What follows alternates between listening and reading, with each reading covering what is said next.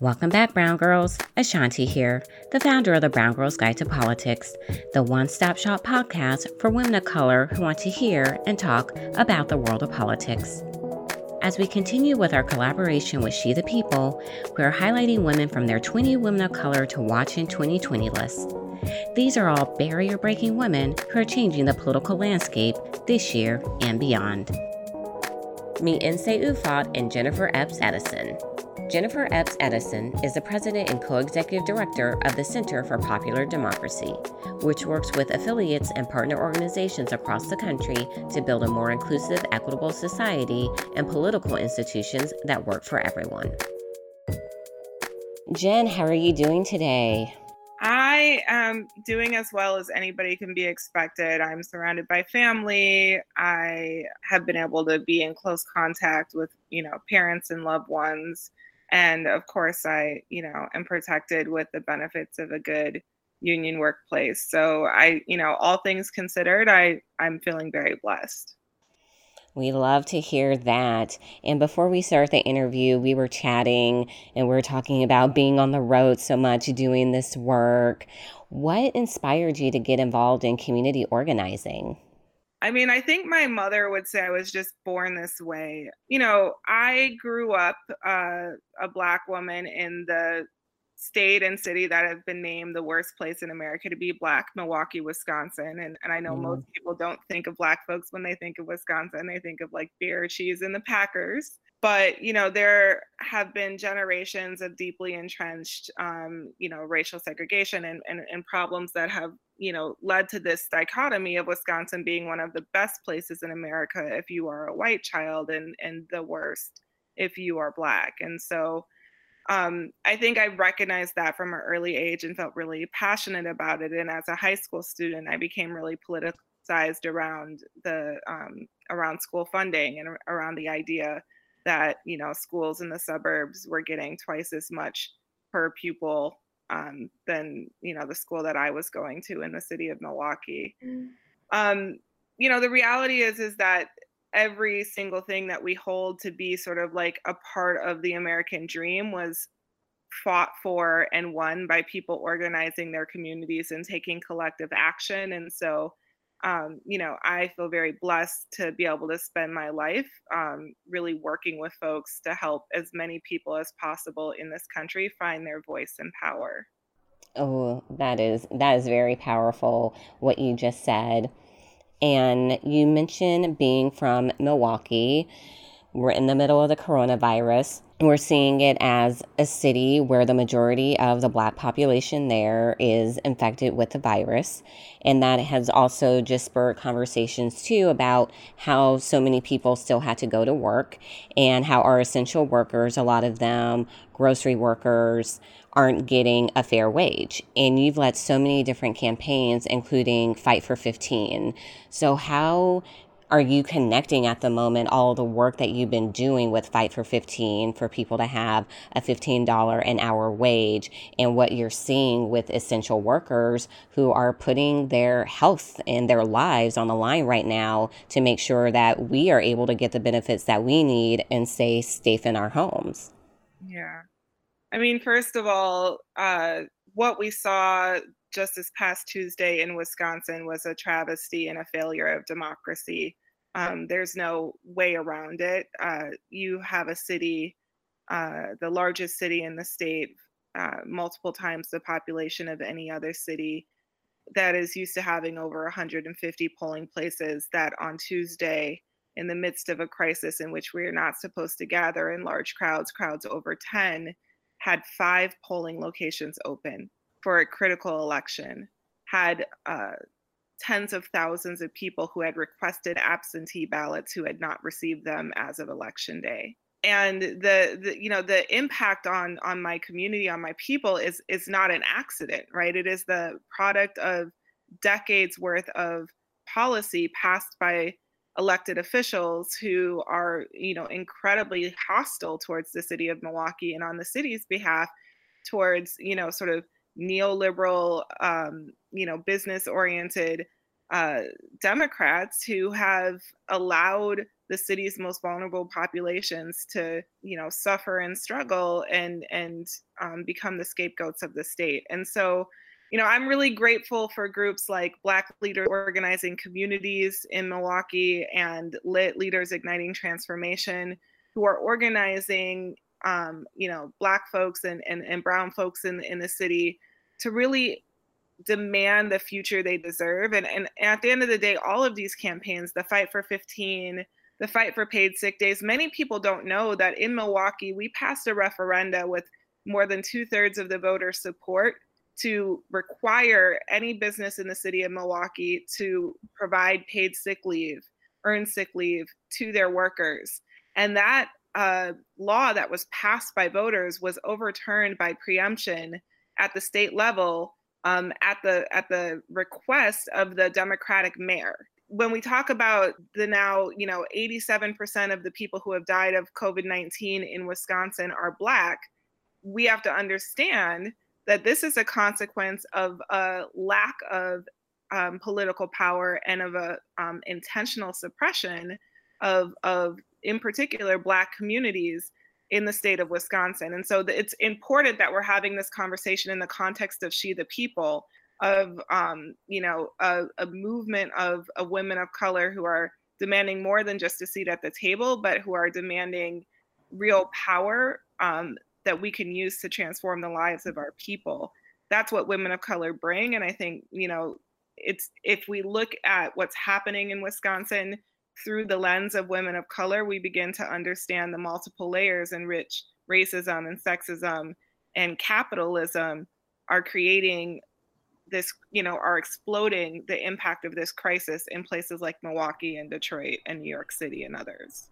Love everything that you just said because a lot of people saying that they're truly realizing the disparities that exist in black and brown communities between wages, between health, and it is getting a lot of people interested in union organizing. So, what advice would you have for those people? Because we are seeing it not only with Amazon, with their workers wanting to strike, we're also seeing people do rent strikes because of you know, they're not getting fair treatment and understanding from their landlords. So for people who are new to this, where should they start in owning their political power by organizing? I mean, my first suggestion would be the exact same way I started, which is find a local community organization that's working on the issues you're most passionate about. Um, you know, the the most powerful thing I've learned over more than 20 years uh, in you know doing this work is that for most people, folks are really struggling, whether that's with their mental health or their other health care, whether it's with being able to pay their rent, whether it's with being sexually harassed on the job. Like folks suffer in this country, but they do it in silence. We're meant to to believe that that it's just us and whatever issues or challenges we're having are part of our individual failure. And the reality is is that there is an entire structure of this country that is meant to extract our labor and our wealth and and often stills our joy um, you know to benefit a very small class of folks. And and so when we begin to tell our stories when we come out of the shadows of, of struggling alone and, and we find that we are actually more similar and going through the same things than we are different it there's this this this immense power in it. Um, and so you know go find somebody working on the issue you're working on and be willing to you know learn and and and engage in in those strategies. That's that's where i would start. But i think this moment offers you the the ability to do so much right? And there is no shortage of work to be done. The the thing that i'm hoping for most is that we can begin to collectively envision a different future together. You know i you mentioned the fight for 15 and i'll never forget that a, a, union organizer once told me you know it takes the exact same amount of time effort and energy to win a campaign for a $10 minimum wage as it does for a $15 minimum wage mm. meaning the opposition we could ask them for 35 cents or we can ask, ask them for double what we're making and either way their answer is going to be no that power, you know, Frederick Douglass says, power concedes nothing without a demand. And so our, our job is not to limit our lives or our, our expectation for our lives based on what other people, particularly people who stand to profit off of our pain, say is possible. Our job is to is to envision a society that you know where all of us thrive and then to build the political power to make that vision a reality Ooh, I love what you said. Really great advice for all of our listeners who are really looking to get into organizing, particularly union organizing. And you hit on this Milwaukee, the state of Wisconsin, holding elections during the pandemic. You're currently working at the Center for Popular Democracy. So, can you tell us about the work that you do there and how you are thinking about 2020 and the work that you are going to do in light of COVID and what we're seeing around elections.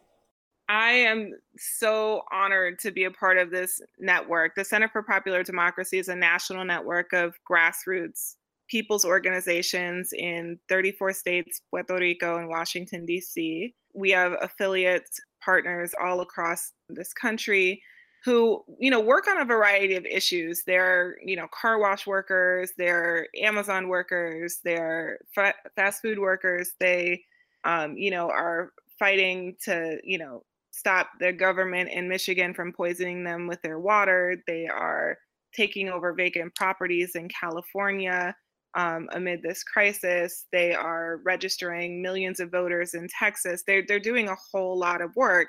What kind of threads them all together is that they are democratic people's organizations. They're owned by the impacted communities they and and run by the impacted communities um, together. Our network had planned to knock 7 million doors uh, through the general election in 2020.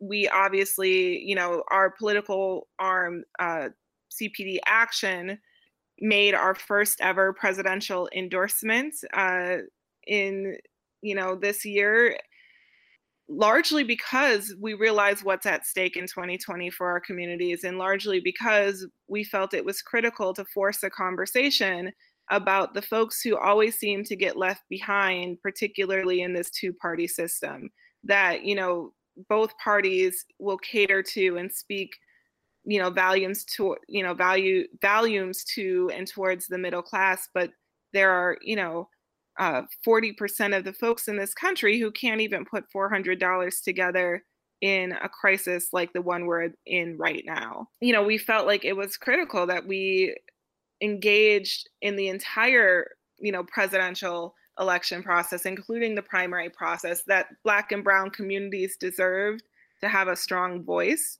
in who was going to be the Democratic nominee and lead the party.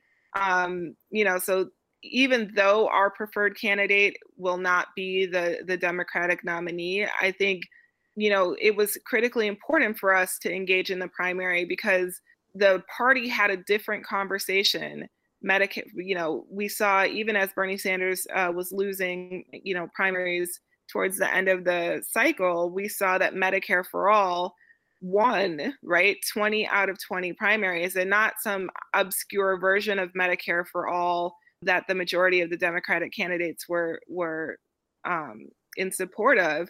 But it was clearly asked, would you support replacing private insurance with a with a um, single payer government run system.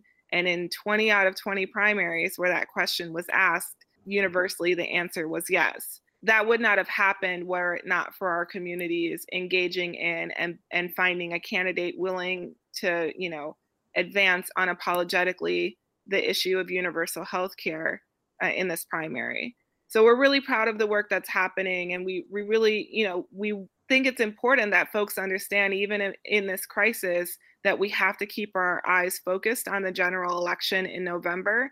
Um, and in particular, you know, our network did some research and it and found that we need around three billion dollars, billion with a B, dollars for election administration and security in order to fully meet the needs of, of allowing everyone who's eligible in this country to vote to participate in the general election safely.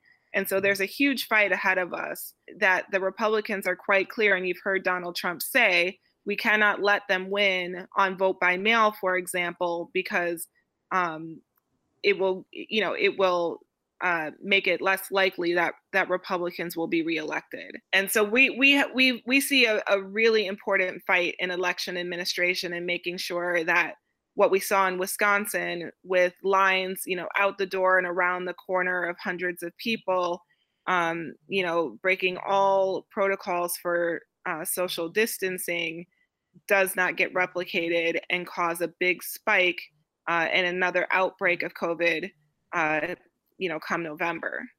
Ooh, that's a lot, especially when you were talking not only about shifting the narrative, but how you all were able to do that because you were able to knock so many doors, and just how in this time elections, particularly in the primary, just changed overnight.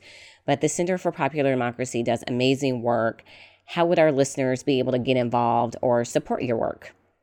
So you can find us on all social media, just at P O P D E M O C Pop Democ uh, on Twitter, Instagram, Facebook, and then at CPD Action is our political arm if you want to follow our work uh, in elections, uh, not just the presidential election, but all the way down to state, state and local races. Um, and in uh, on our website, populardemocracy.org, you can find our list of 55 uh, grassroots state and local affiliates. And so there is likely an affiliate in uh, whatever city you are living in and you are listening from. So we really encourage you to get involved uh, and meet up with our local affiliates. So on your profile page for your She the People interview, making the list, you have your plus one and you chose Angela Lang. Why did you choose Angela? Well, I, I, talked about Wisconsin a lot. Obviously, people know that's where my heart is. And Angela um, is the executive director at Black Leaders Organizing Communities, um, who, in just the uh, few years that um, the organization has existed, has really transformed the electoral landscape in Wisconsin. Um, most notably, helping to elect Democratic Governor Tony Evers and, and the first African American Lieutenant Governor Mandela Barnes. Um, they've also helped uh, win the first uh, state Supreme Court race in, in decades um, for Democrats.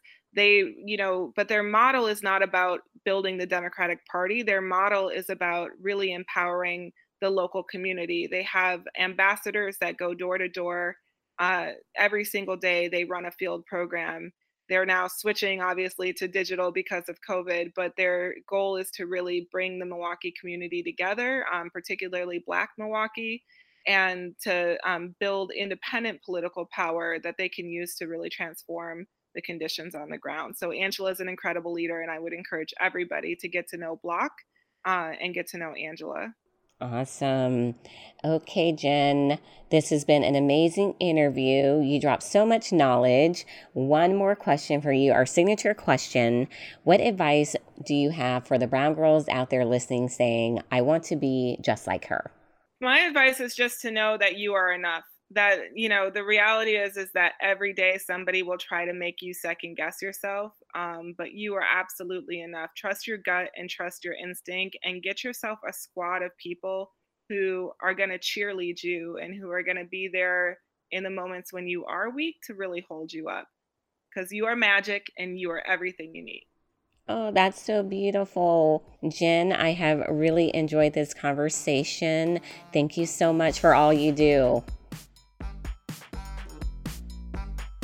On the political trail, every single dollar makes a difference.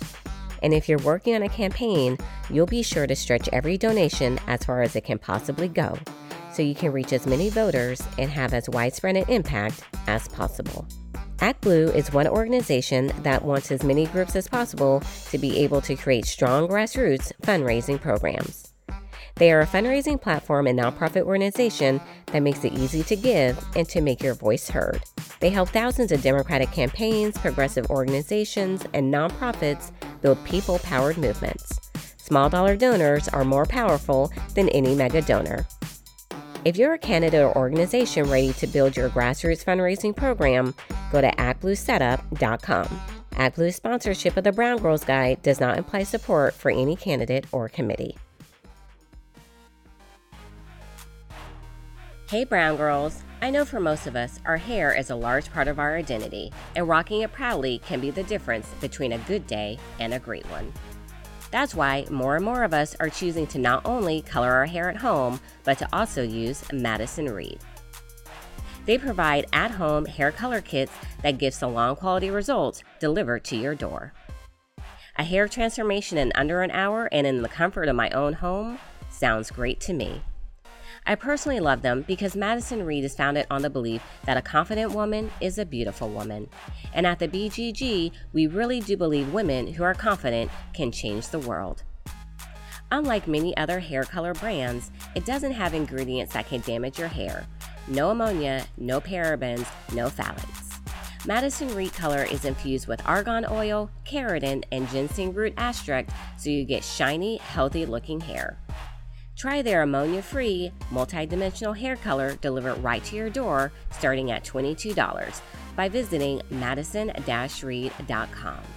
Use my promo code BGG and you'll get 10% off plus free shipping on your first color kit. My promo code again is BGG. Visit madison reed.com now to find your perfect shade. madison reed.com. Meet Nsé Ufot, the executive director of the New Georgia Project, an ambitious effort to register 800,000 new voters of color and young people while cultivating civic engagement through an innovative blend of technology, art, and culture.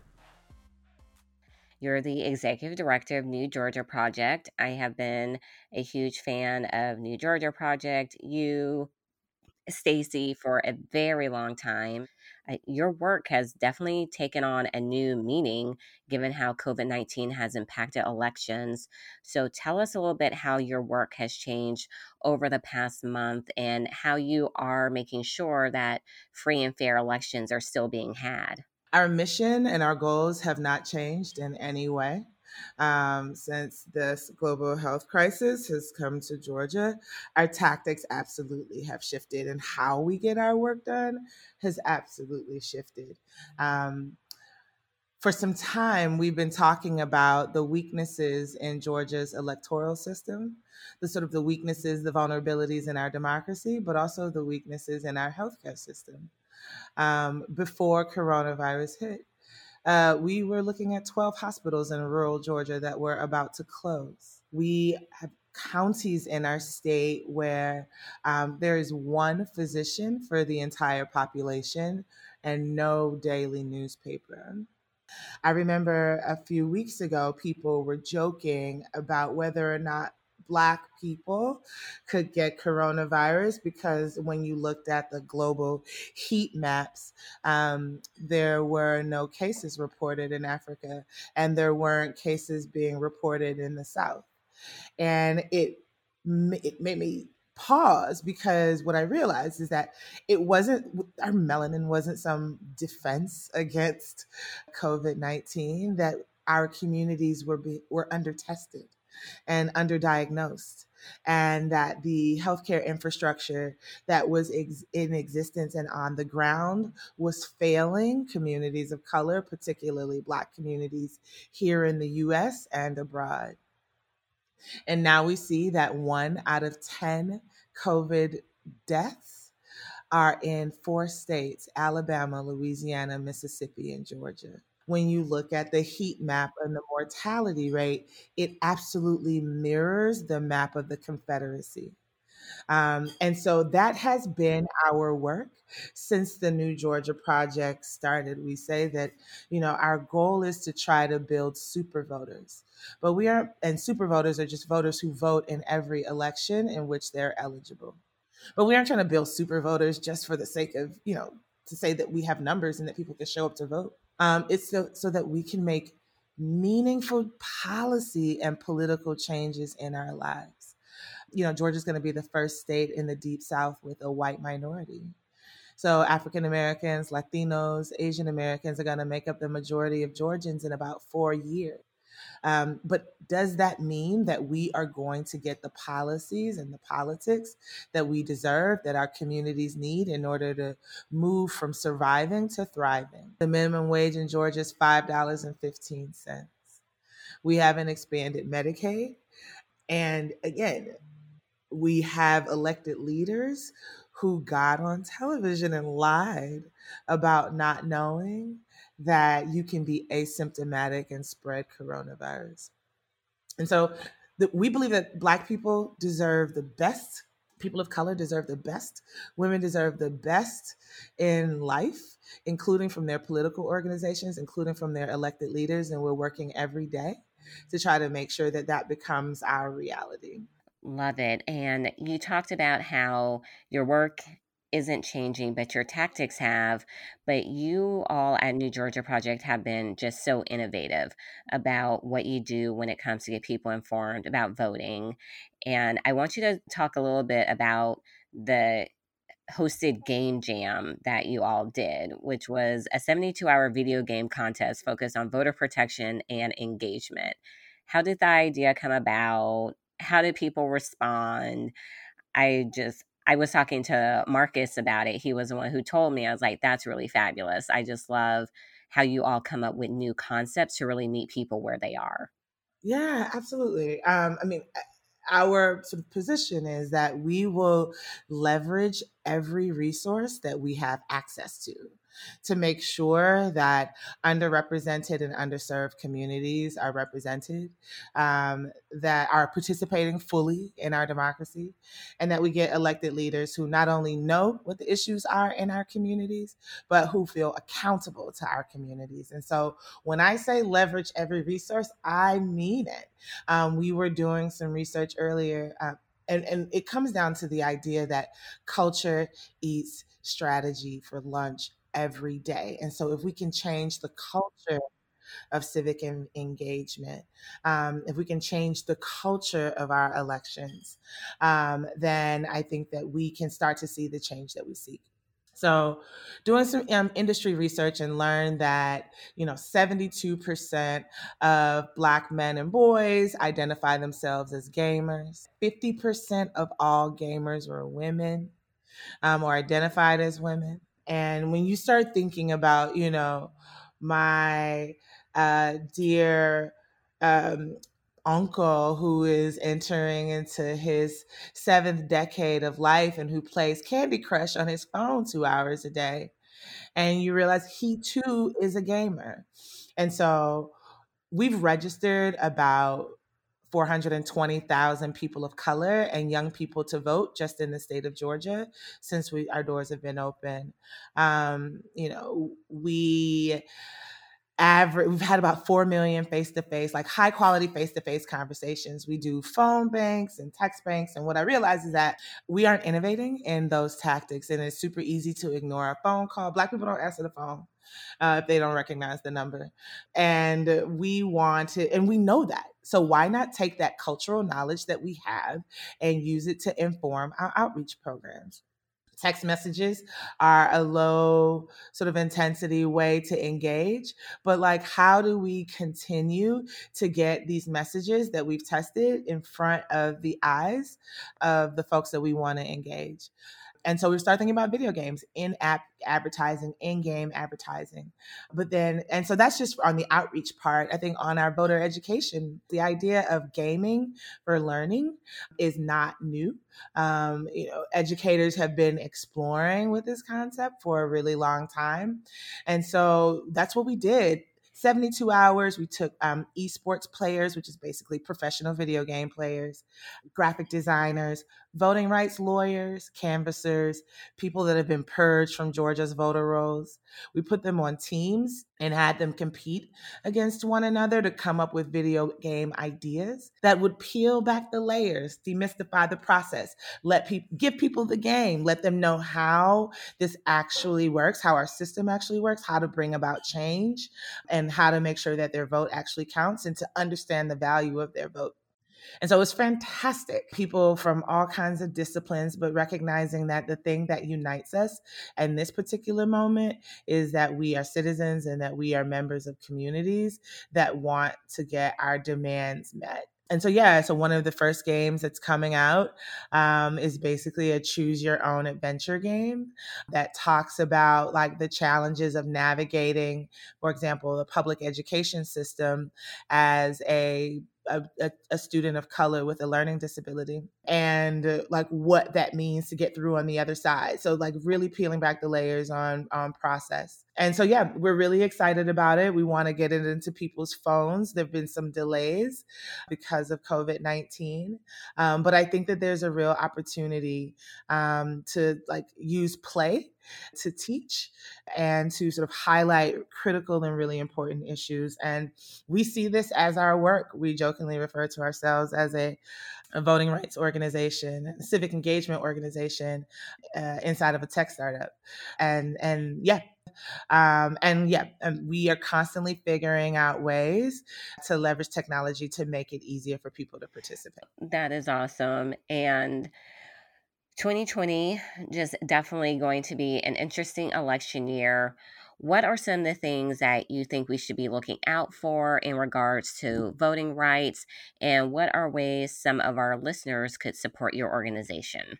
You can find us at newgeorgiaproject.org in this moment, you know, we have over 100 people on our staff. Many of our staffers are located in rural Georgia and in southwest Georgia in what is known as Georgia's rural Black Belt. And so while our democracy reform work continues, our fight against voter suppression continues, our staff and leaders have also sort of been joining, you know, mutual aid societies and making sure that um, members, the most vulnerable members of our community, have the resources that they need to protect themselves. And so newgeorgiaproject.org forward slash donate, uh, where your donations are absolutely welcome. That will allow us to keep our staff staff on the ground to again we work in a lot of places where broadband internet broadband internet is not a thing and and again the challenges of finding trusted messengers when you can't believe anything that your president says on the television, being able to send text messages to community members in parts of the state where, again, there's no daily newspaper and there's one physician for all residents,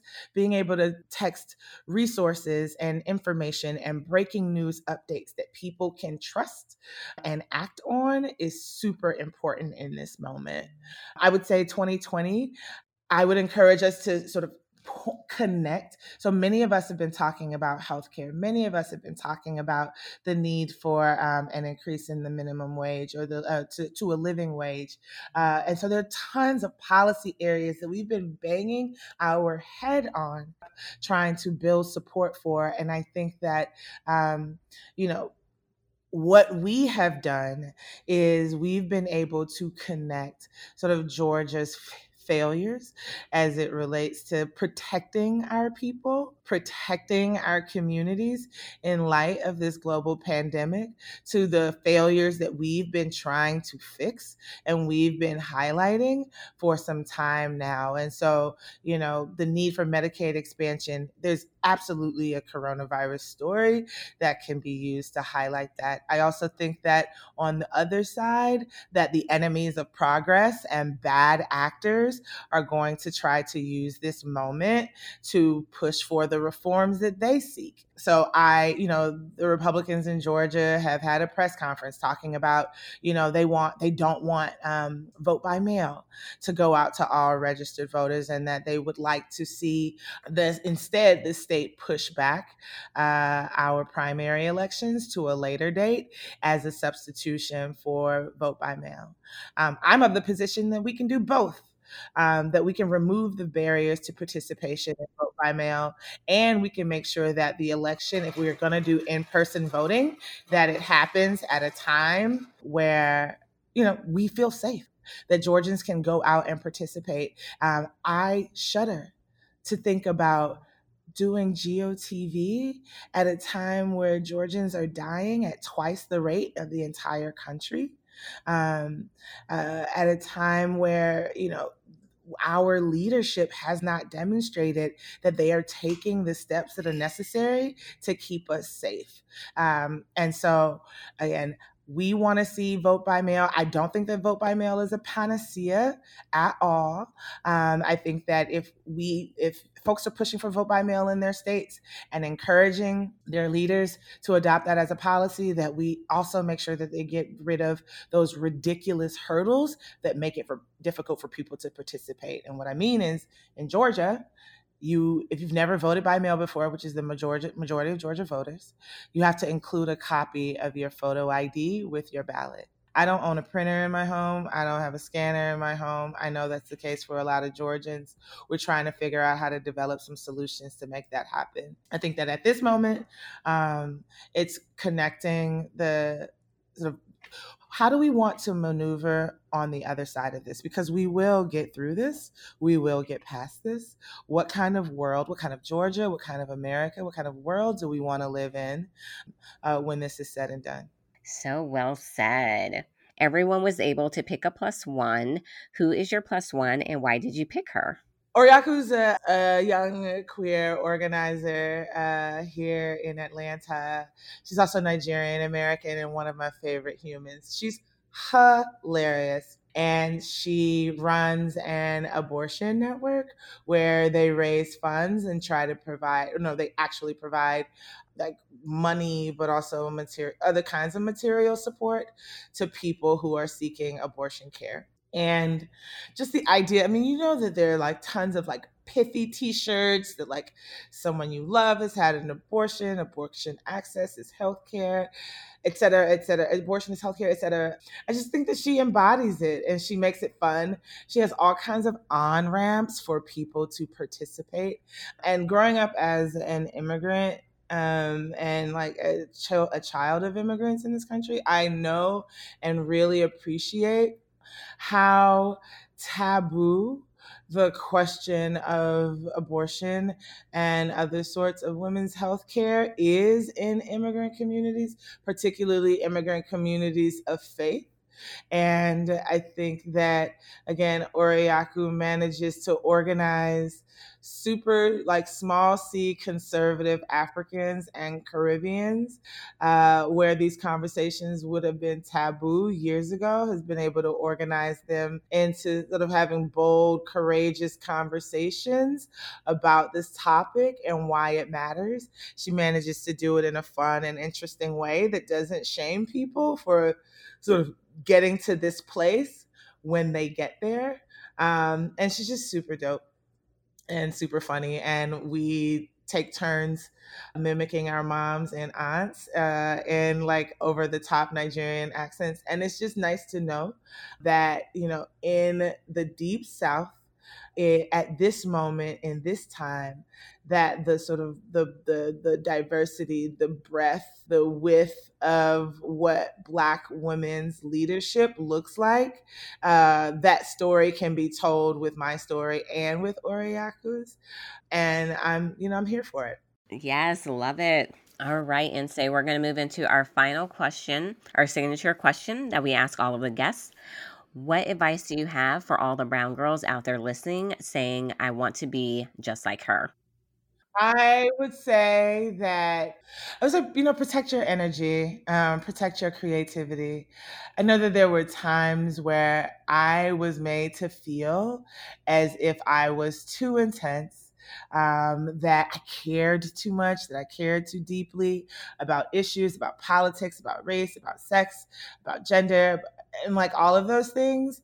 Um, and I didn't like, and um, you know that my my voice matters, and so I think that there were times where I shrunk and I played small because um, I didn't want to take up too much space, and like that didn't serve anyone. It didn't serve my purposes, and it didn't serve anyone.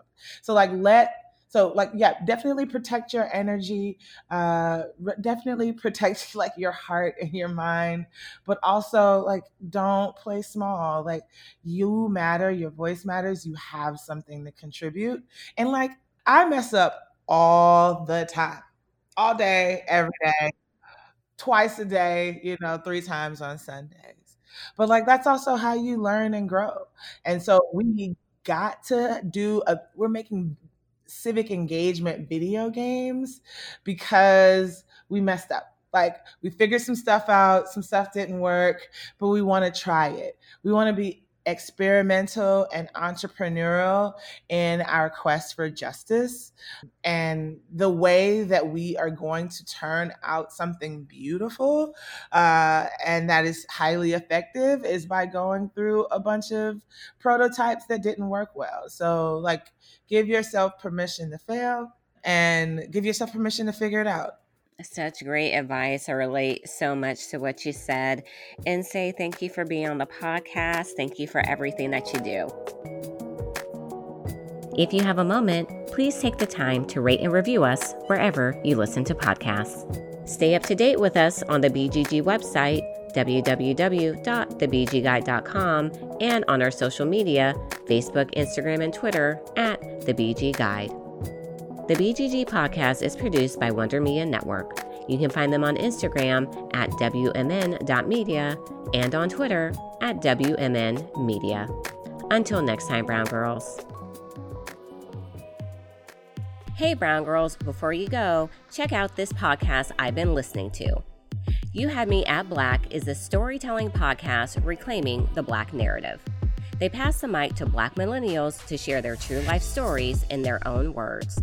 Whether playful, joyful, sad, or reflective, each story comes to you authentic, raw, and unfiltered. You'll hear from Black people like you and not like you at all. Subscribe and listen wherever you get your podcasts and follow them on social media at You Had Me at Black.